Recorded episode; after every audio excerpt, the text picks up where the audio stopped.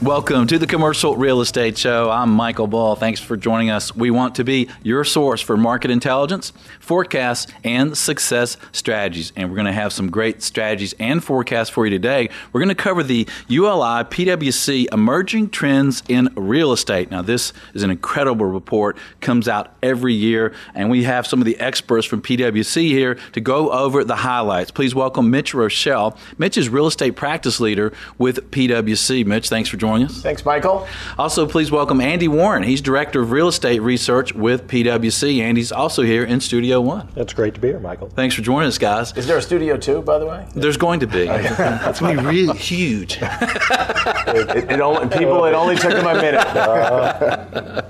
so, for the listeners and viewers who may not be familiar with it, quickly tell us about emerging trends in real estate and how this evolved and how, how big is this report? Uh, it's in its 38th year, which is amazing. So, in two years, we're going to have our 40th anniversary. It's going to be a, an enormous party for that. But there's two ways that we assemble the data that's in the roughly 90 pages of the report. We do an online survey that 1,500 real estate market participants respond to. Then on top of that, we do 500 face-to-face interviews. And I say face-to-face, but in this day and age, some of them are Skyped. But uh, mm-hmm. think about how exhausting that is. It takes place from I'd say late summer into the early fall. Uh, so we try to get as close to the production date because things do happen in one year versus another that, that could happen uh, that could change the market. But it's you know we've been doing it for 38 years, so maybe we're getting something right. And as you mentioned in the lead, it's a joint uh, undertaking by PwC and the Urban Land Institute. Yeah, well, it's an incredible report, and uh, I know a lot of people are always looking forward to it coming out. And what is the the mission of the report? Would you say? A couple of years ago, when we sat down um, with the folks, our partners from ULI, uh, I made a comment. Most of my comments tend to be a little provocative. Uh, I'll try to calm them down for your audience, but I said let's try to bring the emerging trends back to emerging trends because it's called emerging trends in real estate. So we really worked hard at over the last couple of years, and I think we've been successful doing, is to find trends that are truly emerging that are going to impact the real estate uh, world. So some of them are things that are happening in the real estate marketplace. Uh, and some of them are happening outside. I think the, the last one that we'll get to in the top trends deals with blockchain, mm-hmm. and we'll talk about it then. But blockchain isn't something that's in commercial real estate now per se, but it's headed that way. And yeah. we want to be the first place you heard things. And yeah. uh, Andy and I recently went through an exercise going back about five years of things we said that you heard here first. And the best example I can give you is the term 18 hour city. Mm-hmm. Uh, a couple of years ago, I think that was Emerging Trends 2015 maybe, we introduced the term 18 hour city as compared to a 24 hour city. Uh, how many Google searches exist for 18 hour city? 152,000. Right, so we went into Google, 152,000 times people have searched 18 hour city. Andy and I like to take credit for coining the phrase, although we didn't go to the Library Congress and get permission.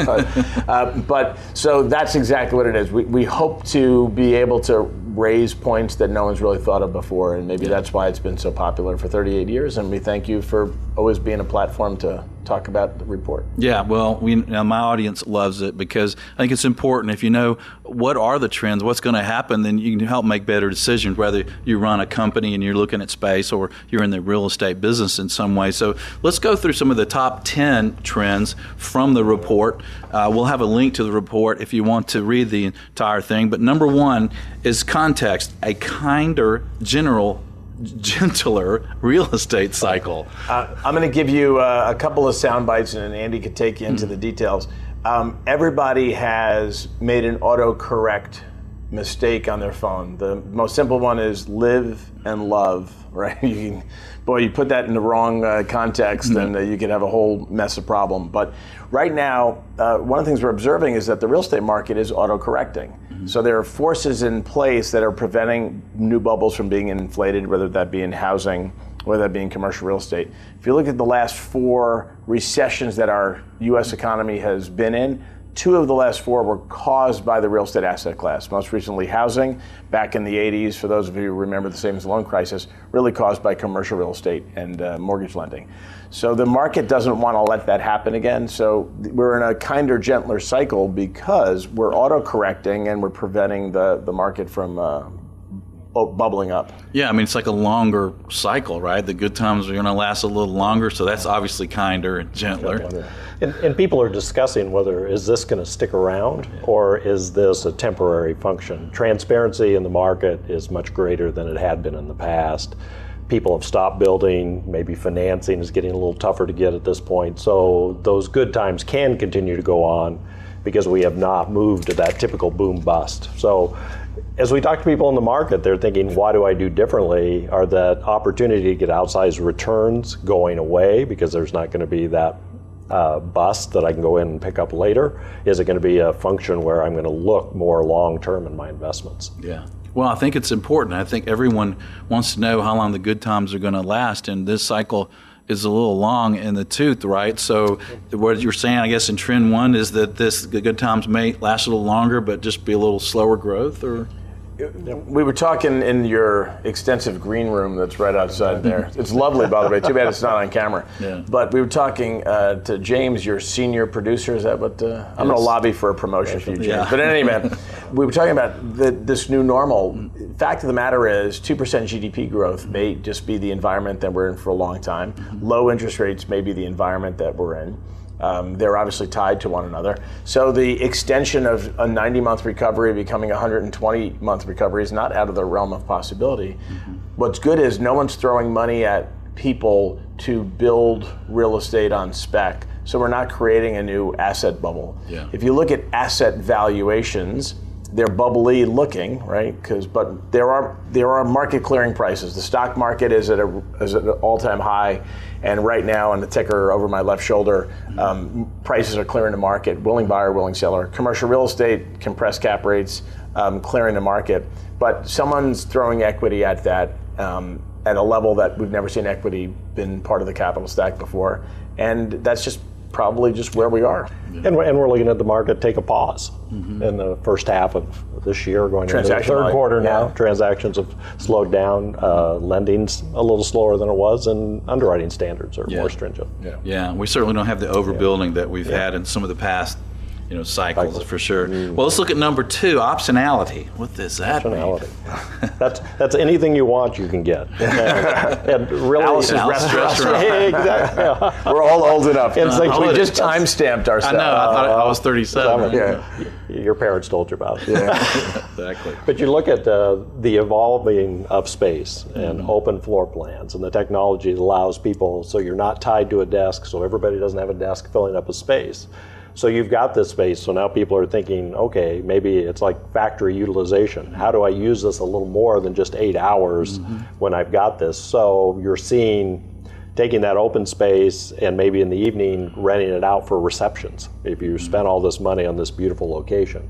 Or on the weekends, you have a pop up store there. Mm-hmm. It's in a good location. So it's really a lot of choices of what you can do with your space, and people are thinking about that as they're designing new buildings they're thinking about it is they utilize. There's a lot of process of working with government agencies to get the right zoning.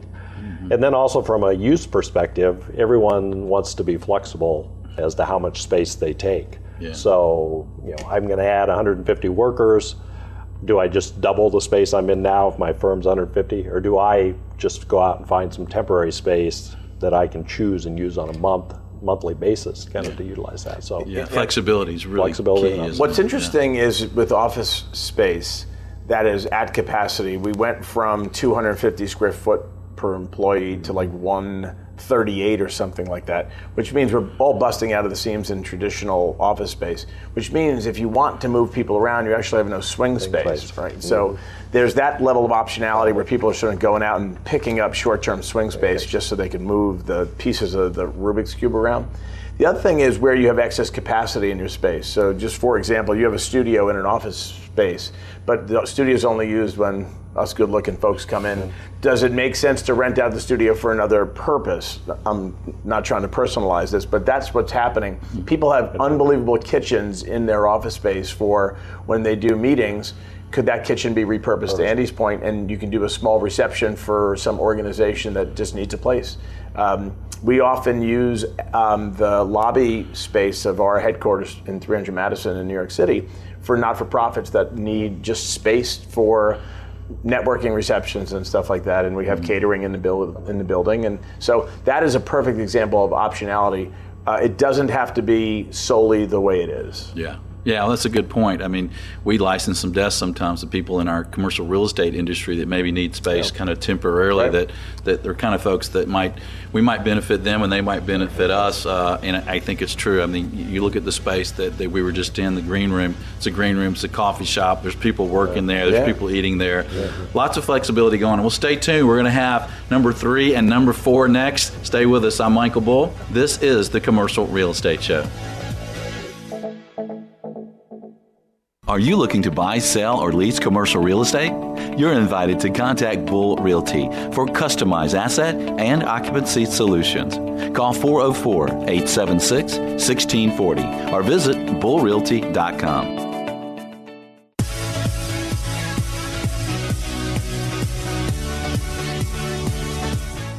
Welcome back. I'm Michael Bull, and this is the Commercial Real Estate Show. We're having fun with Mitch Roschelle and Andy Warren with PwC. We're talking about the Emerging Trends in Real Estate Report 2017. We're at number three now transformation through location choice. What does that mean? That's the kind of the crossroads of real estate development and community service. And a number of executives, whether it's related to the tech industry or financial industries, they want to locate somewhere where they can do good in the community. And in the report, we kind of detail two examples Detroit and Las Vegas, where uh, executives in these companies went into more distressed areas, put their headquarters there, move people in, put new developments. And when you do that, they kind of go in initially and they have to provide all the services for their employees around there because there just isn't anything available at that time. Well, if it works, things backfill around it and it just creates a vibrant neighborhood around that existing location. And it kind of builds on itself. The example of Detroit, more investment flowing in all the time.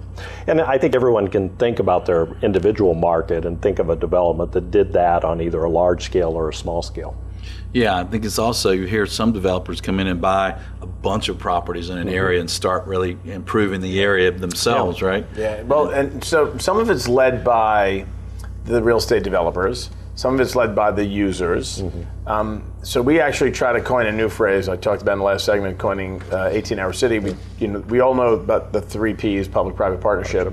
We try to add a fourth P and add philanthropy to it, because in some cases, it revolves around an area that has been reclaimed and made permanent open space. So you'll see family foundations and trusts buy some park or something like that and make that a centerpiece, and then a development ends up coming around it because the park becomes vital to uh, having a place for the community to meet and so forth. So we've seen that in the residential space, but in the commercial space, it you know whether it be downtown Las, Las Vegas mm-hmm. or downtown Detroit Detroit downtown sort of felt like it was left for dead, and a couple of developers and people who own businesses really made a big financial commitment to rebuilding it. So um, that is uh, partially profit, but there's some philanthropy and altruism that goes on there too. Okay, and we're talking about the top 10 trends from the report Merging Trends in Real Estate from ULI and PwC, and we're now at number four, recognizing the role of the small entrepreneurial developer. So uh, I'll give you a, data point.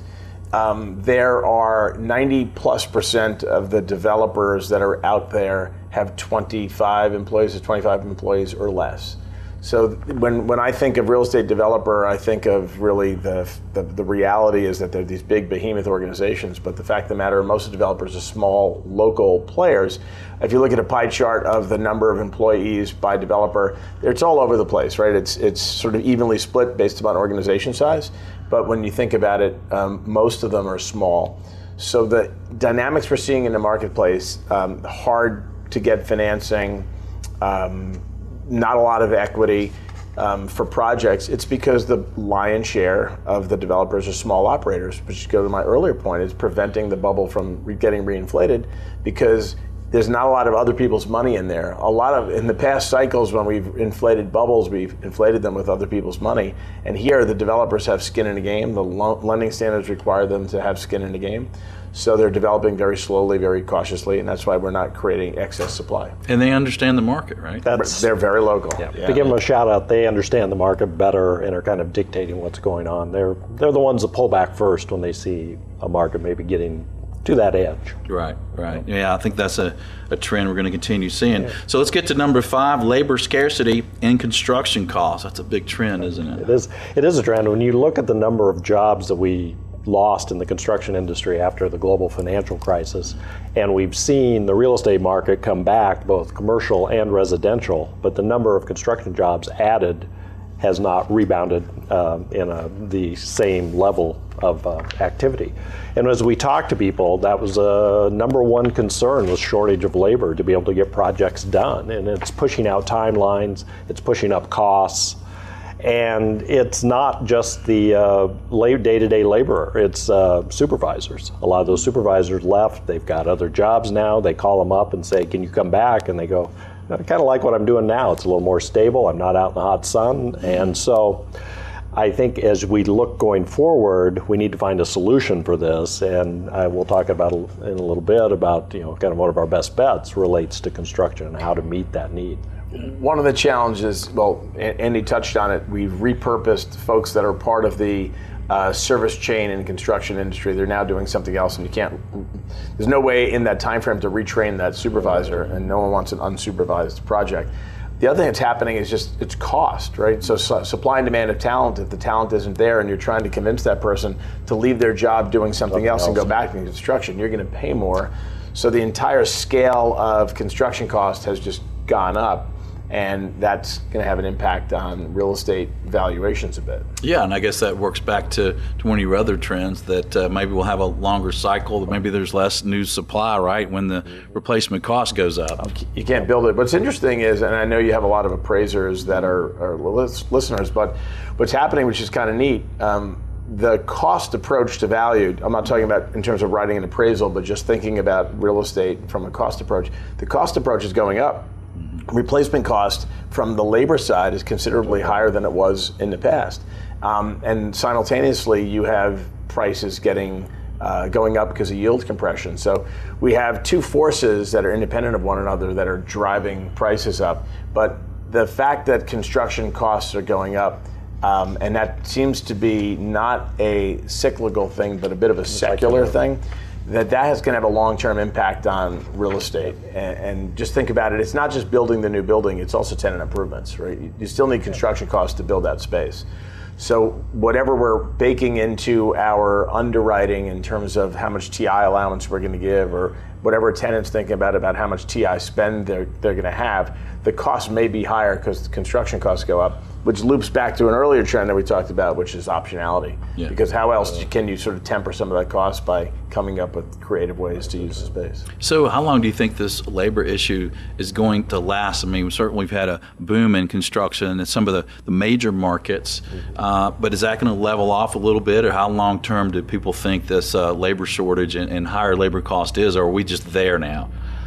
Trying to get them back, you're just going to have to pay them. It's it's and Mitch and I have this conversation all the time. It's not so much. our conversations are fascinating. fascinating. this is what we're talking about. Uh, we're talking about you know, it's not so much the lack of people. The labor force is shrinking or it's not shrinking, but it's growing more slowly than it has before. So labor force participation is down. It's skills mismatch. Yeah. You, we've got to convince people that they want to work in construction and train them to be able to do it. So it a little bit more than a secular. Maybe it's not a full-on secular trend, but it's definitely a longer than a typical this cycle. Yeah, I, I totally agree with it. I, we're in a very strange place. We have, um, if you look at the labor force, the participation rate is going down. But while that's happening, we also have more people leaving the workforce through retirement than we have new entrants into the workforce. So we're actually shrinking the size of the U.S. workforce, and we're not teaching kids in school the skills that they need to be in something like construction. Uh, and we've de- basically outsourced that labor elsewhere in many respects, which may or may not continue to be the trend. I, my bet is that uh, a smaller construction workforce is a secular trend in our country. Is, are, is somebody trying to fix it? Uh, do, when you're talking to the folks, it's, I, I think Staying out of politics, all right? I know where you're headed, Mr. Bull, okay? But forget about immigration policy and all that stuff. Yeah. Um, I think we have to fix something in the educational system in our country where we actually teach those skills in schools. all right, stay with us. We're going to have a big one. Affordability is next. This is the Commercial Real Estate Show. Check out Valuate, a real estate analysis program that can be easily shared with colleagues online to do what if analysis. Visit getvaluate.com. That's getvaluate.com.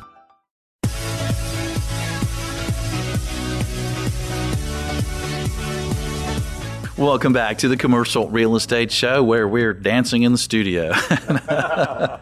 we have Mitch Roschelle here and Andy Warren. They're both with PwC. We're talking about the Emerging Trends in Real Estate report that's out. We're talking about the top trends. We're now at number six, which sounds like a big one, guys housing affordability. For the record, we were not dancing in the studio. I just want to be clear about that. So let's let's talk about uppercase A and lowercase a. So uppercase A is affordable housing when you think about something that the government plays a role in.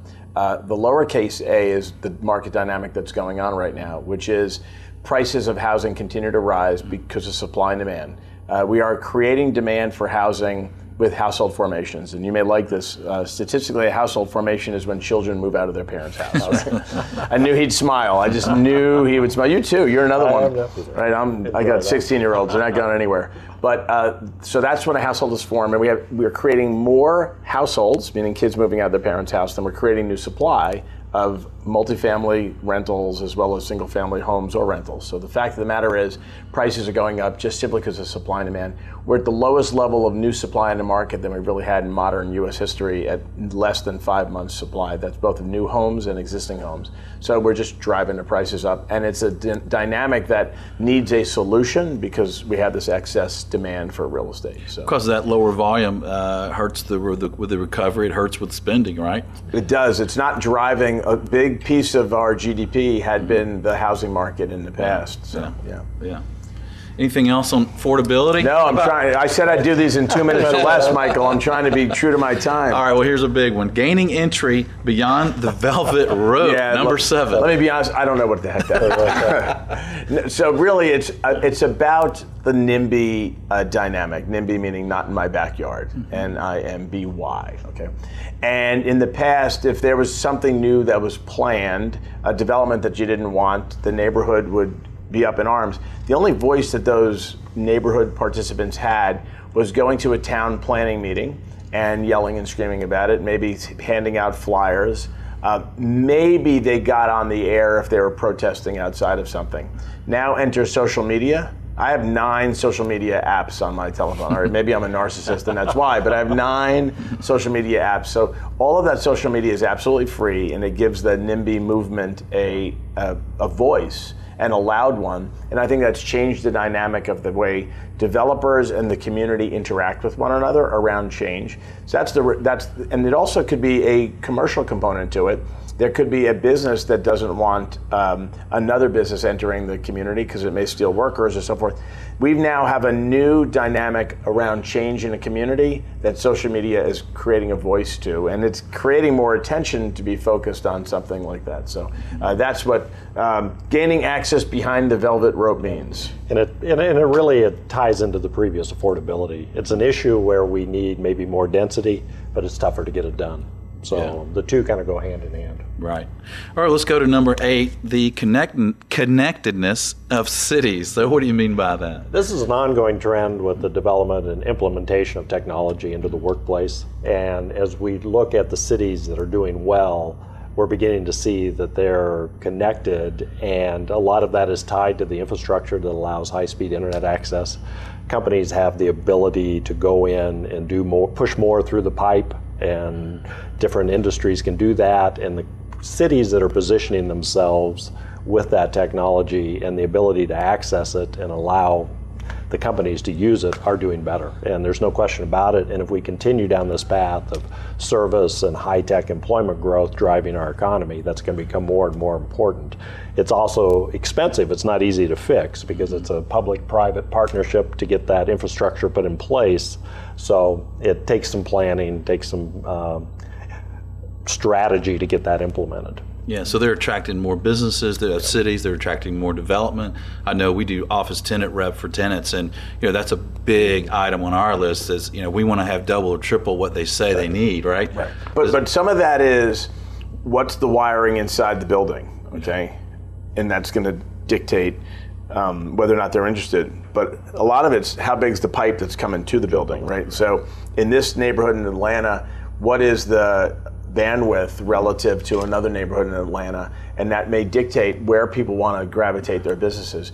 One interesting thing about connectedness of cities is the biggest threat to technology based companies is their ability to have uh, a continuous supply of access to the pipe, also a continuous supply of electricity. Mm-hmm. So there's an interconnectivity between electrical, sustainable electrical power, as well as um, su- sustainable bandwidth.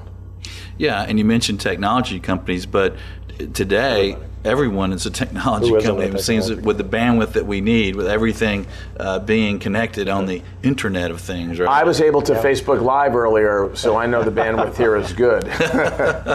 yeah, that's important to me, Michael. Yes, and I know. Well, we have what 18 uh, social media apps on our phone. Right? Only nine, and I may dump Tumblr because I'm really not using it. and, and there's no maybe about the narcissist. Yeah. All right, stay tuned. We'll have more trends from emerging trends in real estate. This is the Commercial Real Estate Show. Are you looking to buy, sell, or lease commercial real estate? You're invited to contact Bull Realty for customized asset and occupancy solutions. Call 404 876 1640 or visit bullrealty.com. Commercial real estate owners defer thousands, sometimes hundreds of thousands of tax dollars through cost segregation. I recommend Ernst and Morris. Call 1 800 COSSEG or visit COSSEG.com.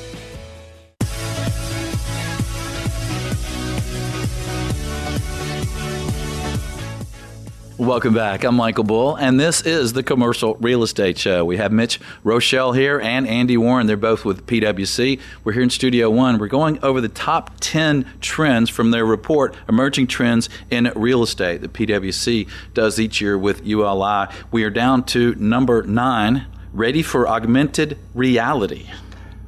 Augmented reality. Everybody, everybody knows Pokemon, which kind of started this, but the real estate industry was actually probably doing it first. But just envision if you were watching this program, it would be like we were right there. You put the put the goggles on, and that, we okay, that's scary. right in front of you. and in fact, and as the technology gets implemented into video games, then it's easier to spread it around. So you would literally be able to look at a space, move furniture around, look at different access points, where the restrooms want to be, and you could do this from anywhere in the world. And it's being used more now on the residential side, but we've been talking to people that are starting to implement it into their commercial uh, brokerage side as they're looking at it. And then you add in the design component where you could sit down even before the building's built and virtually see it before it actually comes in, walk through it even, do a walkthrough before the building's even under construction. And, and this is the next generation of what you used to have when, when you create some overlays and you could synthesize what yeah. space looks like. Mm-hmm. So now you're literally wearing these glasses. You have a phone that you can slip your own phone into the glasses and you walk around and as you're moving through space, you're actually seeing yeah. the places that would be there. So you literally could put, and James told the story before in the green room, you could put uh, an abandoned field that would have a warehouse in it mm-hmm. and you could have a CAD design of the warehouse, and you can actually feel like you're walking through the actual warehouse. So. Yeah, it's great technology, and we'll put a link to a show that we did on some of this technology, so you can check it out. Well, let's go to number ten: blockchain for the 21st century real estate. So what blockchain is is a distributed ledger, and I guess as the only accountant in the room, I get to use the word ledger in a sentence. Um, think about the old analog functions like checking title in the old days in real estate, where you had to go into the Hall of Records and open up a file cabinet and see if title transferred. Um, what if all parties to that transaction were part of this closed or public distributed ledger? So at the time of a closing, um, everybody's part of that transaction sort of signs off, if you will, in this shared ledger, and you don't no longer have the need to have people go checking title because all of that is made public. Uh, there's two kinds of ledger in blockchain. One is an open ledger and one is a closed ledger. So if you and I want to transact something, we could transact and use Bitcoin as an example of currency, trading back and forth, uh, and we could do that in our own uh, closed ledger. But the application in real estate, which will likely be the way title transfers and the way closings take place in the future, would all be in an open, public, distributed ledger. Um, this falls in that category of things you heard here first. Uh, we, we truly believe that blockchain technology, and you look at the billions of dollars that are being spent publicly and privately, and when I say public, I mean by companies versus just sort of just venture capital on blockchain technology. It probably is the future of the way securities get traded uh, in private markets, the way securities get traded in public markets, perhaps, and the way real estate will trade hands in the future. So well, you heard it here first. You heard it here. You'll be doing a show one day on blockchain. Blockchain. I promise you. That's that. right. All right, now we're gonna get to some of the fun part. We're gonna talk about some. Fun. Wait, that wasn't fun. we're gonna get some best bets. Before we do that, we're gonna talk about the top ten cities uh, that hold the most promise moving forward. So, who made? I'm gonna run 10? through the top ten, uh, and this is early in the starting cycle. with one. Starting with one one. I can do it backwards, like Letterman style. Do Letterman style. I'm gonna do Letterman style. Number Okay. ten is San Francisco. Yeah. Number nine, Charlotte. Number eight, the OC, Orange County. Seven, Raleigh Durham. Six, Nashville. Five, Los Angeles. Four, Seattle. Uh, its neighbor, Portland, number three. Dallas Fort Worth is number two, and drum roll. Drum roll. Austin, Texas, number one. Austin, Texas. Uh, a little nugget on Austin. Uh, several years ago, Austin made it to the top 10. And we had debate behind the scenes when we were pulling this thing together whether or not that was an aberration. Okay, and that was maybe seven, six, seven years, years ago, ago, Andy. Right? Not only has it's been in the ten consistently, it's been as high as two. It's never been number one. Okay, so that's really sort and, of. And what are the things that your respondents tell you that, that make these top cities? What attracts them to? to yeah. so them? let me explain the process there. And Andy, mm-hmm. who actually writes the chapter in the book on markets, I'll shut up and let him talk because he knows a lot more than I do. Um, it's a bit of a popularity contest, truth be told. So it's not data dependent. So we don't uh, have an algorithm and we take a bunch of data data and figure out who's one and who's 75. Uh, what we do is we ask the participants, the 1,500 of them who respond to the survey, what city do you think is number one for investment, for development, for home building? And we take their sc- score across those three attributes and we make a composite of it, and that's what creates the 1 to 75 ranking. So there is a lot of human in interaction. Uh, Atlanta was in the top 10 last year. It's not in the top 10. And it just means that less people voted for Atlanta and ranked Atlanta lower than they did last year. Um, so it's, but one of the things we do do, which is going to be the segue to Andy, we look at the data behind it and we try to make sense of why Austin numbers is number one. And it turns out, without fail every year, that there is a correlation between data and uh, the rankings. Right. And Austin is number one because it didn't have a drop off during the global financial crisis. It's just been growing, and it's growing for all the right reasons. I can't think of another market in the country that has better PR than Austin, Texas. Yeah. They have an entire party to yeah. celebrate. Everybody, South every, by Southwest. Everybody knows it. You've Austin got is weird. Tech, yeah, yeah, keep Austin weird. weird. keep Austin weird. Okay. And in fact, now we're starting to hear about other cities that people are saying, "Well, we're like Austin," or if Austin and San Diego had a baby, it would be our city. right. So, so well, it's really Nashville, Andy, is yeah. another version another of version of that, right? And and as we talk to people, to get back to your point about what we're hearing and matching up, is and Mitch's point about popularity contests. People hear about Austin, they like it, so they think this will be good. Now, we might get a little different result and said, do you think you could invest in Austin because of the size of the market? It might be a little different. But yeah. people do see the, you know, the perspective of comparing that market to the others. All right, we'll take a short break and we'll have best bets for you next. This is the Commercial Real Estate Show. What are you doing October 24th and 25th? Well, come see us at CCIM Thrive, the national CCIM event of the year, covering hot topics like crowdfunding and big data. This is the one industry event you cannot miss. Visit CREshow.com and look for CCIM Thrive.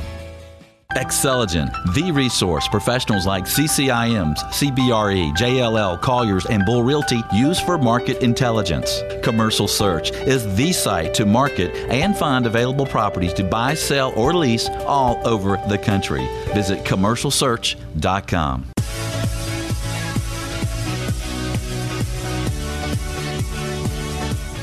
Welcome back. I'm Michael Bull. This is the Commercial Real Estate Show. We're covering the top trends in real estate, the uh, trends with PwC and ULI and their report. Now, what we've been waiting for, the expected best bets, Mitch Roschelle and Andy Warren are going to share with us. So, number one, be a problem solver in the middle of the capital stack. That's the biggest uh, depravity of capital typically is somewhere in the middle of the capital stack. There's equity, there's a first mortgage loan, but right below the first mortgage loan, the mezz piece is where there's still uh, sort of a short supply of that kind of capital.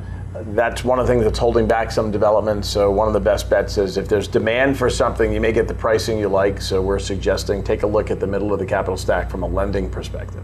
Yeah, I think that's a good tip. Uh, let's look at number two. Take advantage of changes in construction technology. And this kind of gets back to our discussion about how do we fix that shortage of construction labor. And we're about more prefab construction, uh, specifically in medical office. Uh, medical facilities. You can prefab some of those walls, bring them in, and it helps. It allows workers to work longer. So we see fewer of those people retiring earlier. They stay on the job. So any opportunity to kind of tap into that help maybe cut some of those costs down in construction. Yeah, yeah. It sounds like you're you're finding problems, so that means there's opportunities, right? And then you have the new BIM, or I guess it's not that new, but the BIM technology in construction that can really alleviate yeah. some of the some of the cost, cost, if you invest in it, right? Mm-hmm. Uh, so we'll put a link to that show too. We did a show. I'm helping you. Really interesting. Yeah. That's right. So, Cross selling your shows. There you go. All right. So last number mile. number three, yeah. securing the last mile advantage in the era of e-commerce. So, you know, the bottom line is you buy something, you want it immediately. If you go to a store, you can accomplish that. If you are buying it online, you have to wait. You know, there's two day, there's next day, but how do you figure out how to get those goods closer to where the people live? There's a role for real estate. The interesting thing is that may not be a traditional warehouse. So you could have um, vacant retail space in a strip center that probably was built at the wrong time. Take some of the retail space and just make it the distribution hub for um, online purchases. There's excess capacity in some office buildings and CBDs where there's basement space that used to be old filing cabinets that gets re- repurposed because the elevators are there. It gets repurposed in where the flat screens are going to be and the, the game consoles are going to be that are hot Christmas purchase items. So the the play is to figure out where there's space capacity and where it could help fulfill the last mile of delivery because when people buy it, they want it immediately. I think that is huge. I think that's a big opportunity for, for a lot of people. And so let's look at number four. It doesn't sound like it's that new, but I guess it's not new. These are just the important trends, right? Right. Uh, figuring out the next adjacencies in passive growth. Well, and I'll tell you what's new about it. It isn't brand new, but what people are seeing with the advent of technology, particularly ride sharing, is from a apartment perspective, say you can't afford to live in the hot neighborhood, but you can afford to live in the neighborhood over. And with the advent of ride sharing, for a $5 ride, I can go over and enjoy the amenities over there and be back, not have to worry about transportation. So that was kind of the new as people looked for the next best bet. They were thinking, okay, I want to be close to that, and that's how I want to tap into it. Hmm, interesting. Yeah. Okay.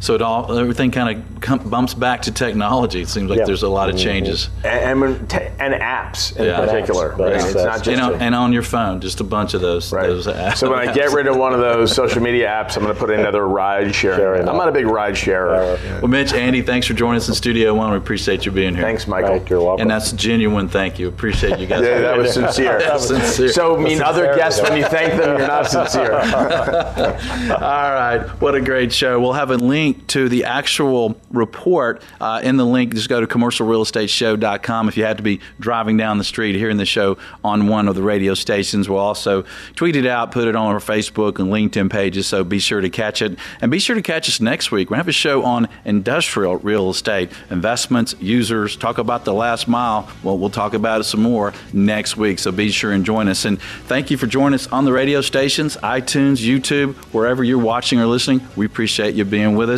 Until next week, be sure that you always lead, learn, and laugh, and join us for the Commercial Real Estate Show. The Commercial Real Estate Show is brought to you by Bull Realty, Asset and Occupancy Solutions. Ernst Morris, the leader in cost segregation. Xceligent, building data everywhere. Apto, your entire brokerage in the cloud. And Get Valuate, online investment analysis. The best thank you? A referral to our sponsors. You can find them at creshow.com.